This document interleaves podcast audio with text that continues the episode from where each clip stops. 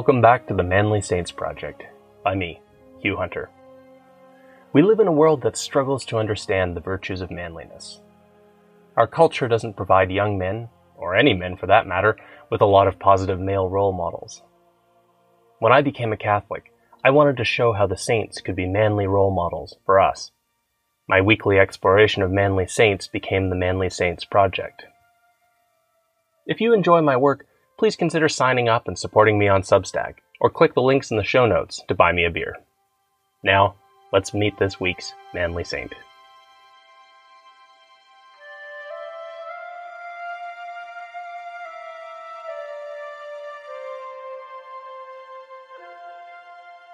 Join me today as we meet St. George the Dragon Slayer, athlete of God, and first among the military saints. Name George. Life probably died around 303 AD. Status Saint. Feast day April 23rd. Who is St. George? There are almost too many answers to that question. Saint, martyr, Roman soldier, it would be hard to tell the story of the last 1700 years of Western civilization without mentioning the handsome young warrior, distinguishable by his curls of blonde hair and quick sword. St. George is a patron to soldiers, farmers, various diseases, both human and animal, and too many places to name. Across history, where people fight in the name of Christ or just for a noble cause, St. George stands with them, whether that means wading into the middle of a battle or helping a small boy to defend himself. Bold, commanding, decisive, generous, direct, St. George is the very picture of Catholic manliness. And then, of course, he killed that dragon. It's a story many of us learned growing up, and it goes like this Once upon a time, in a faraway land, a kingdom was troubled by a dragon the citizens had to sacrifice their own children to the beast. On the day that the king's own beautiful daughter was to be eaten, St. George happened to be passing by. St. George fought the dragon and killed it. He brought the beast's huge head to the king, and the grateful king gave him the hand of the princess in marriage. St. George and the princess were married, and they were very happy. The funny thing about St. George is that when it comes to his life and martyrdom near the beginning of the fourth century, we know very little. So perhaps the best way to tell the story of St. George is backward, starting with what we know and working back across the centuries, past even his martyrdom, until we come to his strange encounter with the dragon. St. George has left his mark on Christendom, from London to Moscow, from Stockholm to Addis Ababa. In Catalonia, one of the many places under St. George's patronage. His feast on April 23rd is marked with the tradition of giving a gift to the one you love. Women receive a red rose for the one that grew where the blood of the dragon spilled into the ground. For men, the appropriate gift is a book. If you start looking online for recent miracles of St. George, it won't take you long to find them. Scanning down one forum, you read that a man was cured of bipolar disorder. A family thanks the saint for saving their daughter from a serious fall. Another credits St. George with help getting a job. For a more light-hearted take on St. George's encounter with the dragon, you might try Mons in Belgium on Trinity Sunday at the annual Combat de Lumeçon. The town square fills up with cheering onlookers as a man on a horse, portraying St. George, battles a dragon looking like a very fat wooden crocodile. Over the course of half an hour, the dragon and eleven men representing devils do battle with St. George and his army of men dressed as chin chins. The tradition is so old that everyone has forgotten what a chin chin actually is, but it doesn't matter. There is shouting and jostling, and finally St. George prevails with his sword and his somewhat anachronistic flintlock pistol. Oddly enough, Mons in Belgium was also the location for one of St. George's recent wartime appearances. At the beginning of the First World War, before the fighting settled into trench warfare, English soldiers had pushed too far forward and were being forced back by the German army. They seemed to be about to be encircled and destroyed, and yet somehow they escaped the German trap. Soldiers swore afterward that they had seen angels alongside them in the mist and smoke, and several reported seeing St. George. One Protestant young man in hospital asked his Catholic nurse to see a prayer card of St. George. He wanted to confirm that the man on the white horse, with the curls of blonde hair that he had seen, was in fact the saint. On the other side of the conflict, brave Russian soldiers on the Eastern Front were earning the Cross of St. George medal, as they had since it was instituted by Catherine the Great in 1769. It would be abolished by the Communists in 1917, but St. George has never been one to be held back by such things. His icons were somehow reappearing, being reissued on Soviet stamps by the 1970s, and today the military decoration of St. George is back in its rightful place. Even Protestant monarchs found themselves paying homage to the saint. The Swedish King Charles XI built a statue of St. George to be unveiled amidst a burst of fireworks in 1669. St. George had assisted Sweden at its birth as a nation. But also, Charles was being received into the English Order of the Knights of the Garter, or to give it its full name, the Order of St. George, named the Garter. Not all Protestants were so generous. In 1596, John Reynolds had tried to popularize the notion that the real George was an Arian heretic and a bloody butcher of Christians. Even at the time, I doubt that many thought this would catch on. St. George had simply been far too active in the previous centuries. It was in these centuries that St. George became established as a helper of the underdog, a savior of Christians in war. From Sweden, 1470, to Moscow, 1380, to Valencia, 1237, to Novgorod, 1170, those fighting against the odds, for Christ or for national independence, credited the saint with aiding their victory. And it wasn't only nobles who were praying for the saint's intercession. As Europe descended into the plague years of the 1300s, commoners and nobles alike cried out to the fourteen holy helpers, fourteen saints of healing. St. George was one of them. In these dark days, many were encouraged by religious plays, and St. George's battle with the dragon was always a crowd favorite. That is why in 1349, a Belgian knight returning from the east donated the stuffed head of a crocodile to make the first dragon in the Combat de Lumeçon. It wasn't really surprising, therefore, that St. George became the patron saint of England, as well as of the Knights of the Garter, in 1348. Besides, the English had seen what St. George could do during the Crusades. St. George was especially active during the First Crusade. Early on, it seemed that the crusade might be wiped out by a Turkish counterattack. The Crusaders were surrounded when, to their own amazement, they were saved by an attack on the rear of the Turkish lines by mysterious riders in white. The Christians recognized the warrior saints, led of course by St. George, and it was his intercession the Christians sought as they traveled through strange and hostile lands. As the army approached Jerusalem, we read in the chronicle of the chaplain Raymond of Aguilers that they came across some relics of an unidentified saint. Since they weren't sure of the saint's identity, Raymond didn't think it was right to carry them, so they left them behind. It was the wrong decision, as apparently they belonged to St. George, who showed up, armored and angry, to talk to one of the priests. Do you know who the standard bearer of this army is? he asked. After some hemming and hawing, the priest said that it was St. George. Well, that's me, the angry saint said, so go get my relics and put them with the rest. And of course, St. George was, also in a figurative way, the standard bearer of the crusade, because the red cross of St. George was the symbol of the Crusaders. Later legend has it that in the final assault on Jerusalem, St. George himself led the men up the wall. Meanwhile, in Spain, Christians were fighting the 500 year campaign to reclaim Christian lands from the armies of Islam. There too, St. George was the standard bearer for the armies of Christendom. On one occasion, at the Battle of Huesca, the Christians seemed unable to get the momentum to move forward until a single man, whom no one recognized, pushed into the thick of the enemy alone.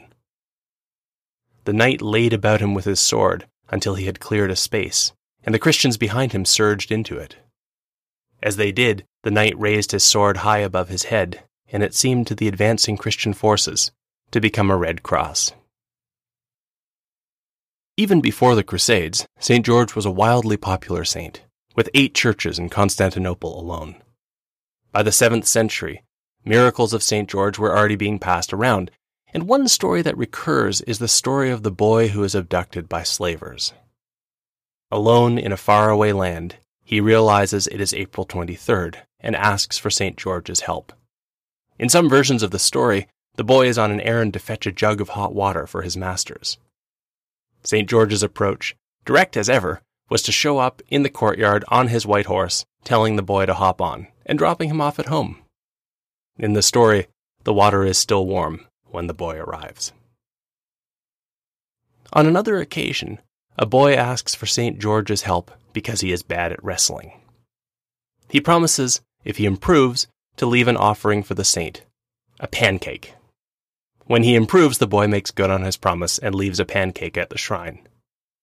Older boys, who know better, go and eat the pancake because what possible use could a saint have for a pancake? St. George, though, is not amused. To their horror, the older boys find themselves unable to leave the shrine until they have apologized and left their own offering. As we come to the beginning of the 7th century, we encounter the remarkable friendship between St. George and the future saint, Theodore of Sykeon. When Theodore was a boy, he first encountered St. George, who appeared to be another boy. He showed Theodore to a nearby chapel dedicated to St. George. Theodore's faith grew. When Theodore was subject to peer pressure, as his biographer tells us, from the devil in disguise, St. George was there to back him up. When Theodore was sick, St. George came to help.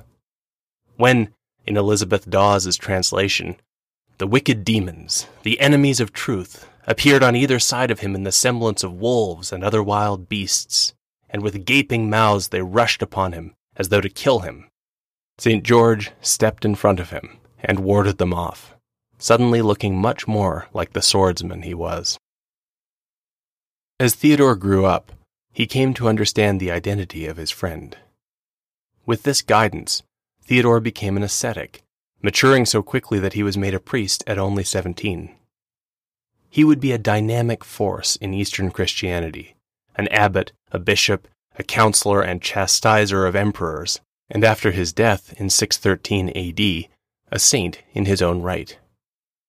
Along the way, St. George was his constant companion, helping in exorcisms and healings. Years later, when Theodore was an old man, he dreamed about St. George. The saint had come on his customary white horse, but this time he brought a second horse, saddled for a long journey. Theodore knew that it was for him. He set his affairs in order and died on the night of April 22nd, the eve of the feast of the great saint. We know all this from his biographer, who was one of his servants. The biographer's name was Eleusius, but St. Theodore had renamed him. What else? George. Even a century before that, St. George was being venerated. The earliest church of St. George is all the way in Syria. It was built in 518 AD. But when we try to push back to the actual life and death of St. George, history grows very murky. St. George was a soldier. Probably. He was probably martyred in the persecutions of the Roman Emperor Diocletian. George possibly lived and probably died in Cappadocia, a Roman province in modern Turkey. He is said to have died in 303 AD. Tradition has it that George was martyred through the torture method known as the wheel. The fact that we know so little about the life of St. George is puzzling, because Something about St. George's life or death energized and inspired the early church. Something made his fame flow out of Cappadocia until it filled every part of Christendom. There is only one piece of the puzzle left to make sense of this mystery, and it is a story about a dragon. Did St. George literally kill a dragon? The tendency to dismiss this as impossible irritates the philosopher in me. Some people imagine that a god who built the stars would be flummoxed by the logistical challenge of, let's say, preserving a family of otherwise extinct dinosaurs and bringing them to the right place at the right time. It's silly to think that this is impossible. So I don't dismiss the story, but I do think there's another way to read it. And to do that, we should leave behind the fairy tale version of St. George's encounter with the dragon and look at the oldest surviving tale. Once upon a time, in the faraway and imaginary land of Lassia, God punished the sins of the godless emperor and his people by sending a dragon. The dragon took up residence near the city by a lake and began to prey on the townsfolk. One way to appease it, we infer from the story, would be for the emperor to give up his godlessness. But another way was to give the dragon what it wanted human beings. The emperor persuaded the citizens to create a list of all citizens. All of them would feed the dragon one of their children. Even the emperor signed his name and added his own daughter to the list. When it came time for his daughter to be eaten by the dragon, the emperor tried to get out of the problem in a different way. He tried to bribe his fellow citizens. He offered them money and power if they would let someone else go in his daughter's place. But by now, so many of them had lost their own children that they no longer cared about the money or the power. And so, with a heavy heart, the emperor dressed his daughter in the clothes she would have worn for her wedding and sent her to the lake. Now, as it happened, George was returning to Cappadocia by way of Lassia. He paused at the lake to let his horse drink, and that was when he heard the princess crying. George spoke to the girl. She told him to run. Her fate was sealed, but if the dragon found him, it would kill him as well as her. George learned from her that Lassia was a godless empire, which is to say, a pagan one. And so George prayed that God might use this dragon to work a sign. God spoke to George, telling him that it would be so. Just then the dragon came out of its lair and charged. But George didn't fight it. He made the sign of the cross, and the dragon became docile. George asked for the girl's girdle, her belt, which symbolized both status and femininity. He used it to make a leash for the dragon. With the now docile dragon on a leash, the princess walked it into the city, as you might walk a dog. At first, everyone was terrified. But George calmed them and pointed out what was really obvious from the beginning. God had power over the dragon, and it was a manifestation of God's punishment. If the people of Lassia became Christians, the problem of the dragon could be solved. They converted in the thousands, including the emperor himself. A bishop came to baptize the people of Lassia. George killed the dragon with his sword. Then the locals set up a shrine in George's honor, and when George went into it, a fountain of healing water began to flow from near the altar. This is the story that was told over and over again, until gradually St. George had a pistol and an entourage of chin-chins. But in this early version, we find that things are a little different.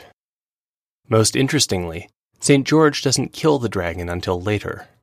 What he does instead takes away its power.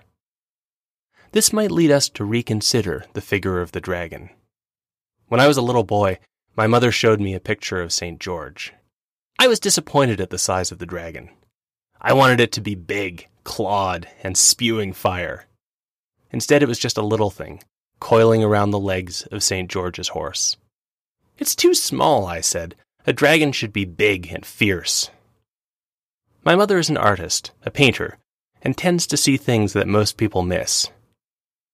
Or perhaps it's the right size to slither around your legs and into your mouth and to become you, Mom said.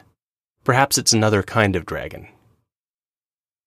The earliest picture of St. George fighting the dragon suggests that it is, indeed, another kind of dragon. In a stone carving from the early 6th century, the dragon isn't big or fierce at all. It's a snake with a human face. St. George encounters this dragon in a place that has twisted itself into a knot because they are running away from God. They are so far gone that they are sacrificing their own children. St. George helps them to see the dragon as it truly is a symbol and symptom of sin. And so, by the time the people of Lassia convert, they no longer have anything to fear from the dragon. They have found new life. It's not an accident, I think, that in the last words of the story, George provides the people of Lassia with a fountain of living water. Jesus tells us in John 7:38 that rivers of living water will flow from those who believe. The story of the dragon then points us dimly toward whatever it was that the early Christians saw in St. George. The actual events are lost in time, and from this distance we can only make out the shape of greatness. H. F. Rance, who died just before the turn of the 21st century, spent years assembling a history of St. George. At the end of his study, Rance ends up where we are, considering the question of what it was about St. George that led generations of Christians to venerate him. Here is Rance's answer I can think of only one possible answer simply that, of all men who have existed, this man was uniquely good and brave, perhaps to a degree greater than all other mortal beings. Although every man is capax Dei, capable of reaching God, and although in this sense we are all equal in the eyes of God, our mortal achievements in this world are demonstrably variable, otherwise all of us would already be seen as saints. This means that there are a few who are outstanding even among the ranks of the declared saints, and that among these few there is just one who stands above all others. This is, perhaps, the reason why this particular saint, known only by his name and by the fact of his martyrdom, has been chosen by so many to be their patron and protector. Perhaps ordinary people can sense the presence of unique goodness and bravery without the need for officially documented records. Perhaps St. George was quite simply the best man among us, the best that we, the race of created human beings, have achieved in our struggle toward salvation.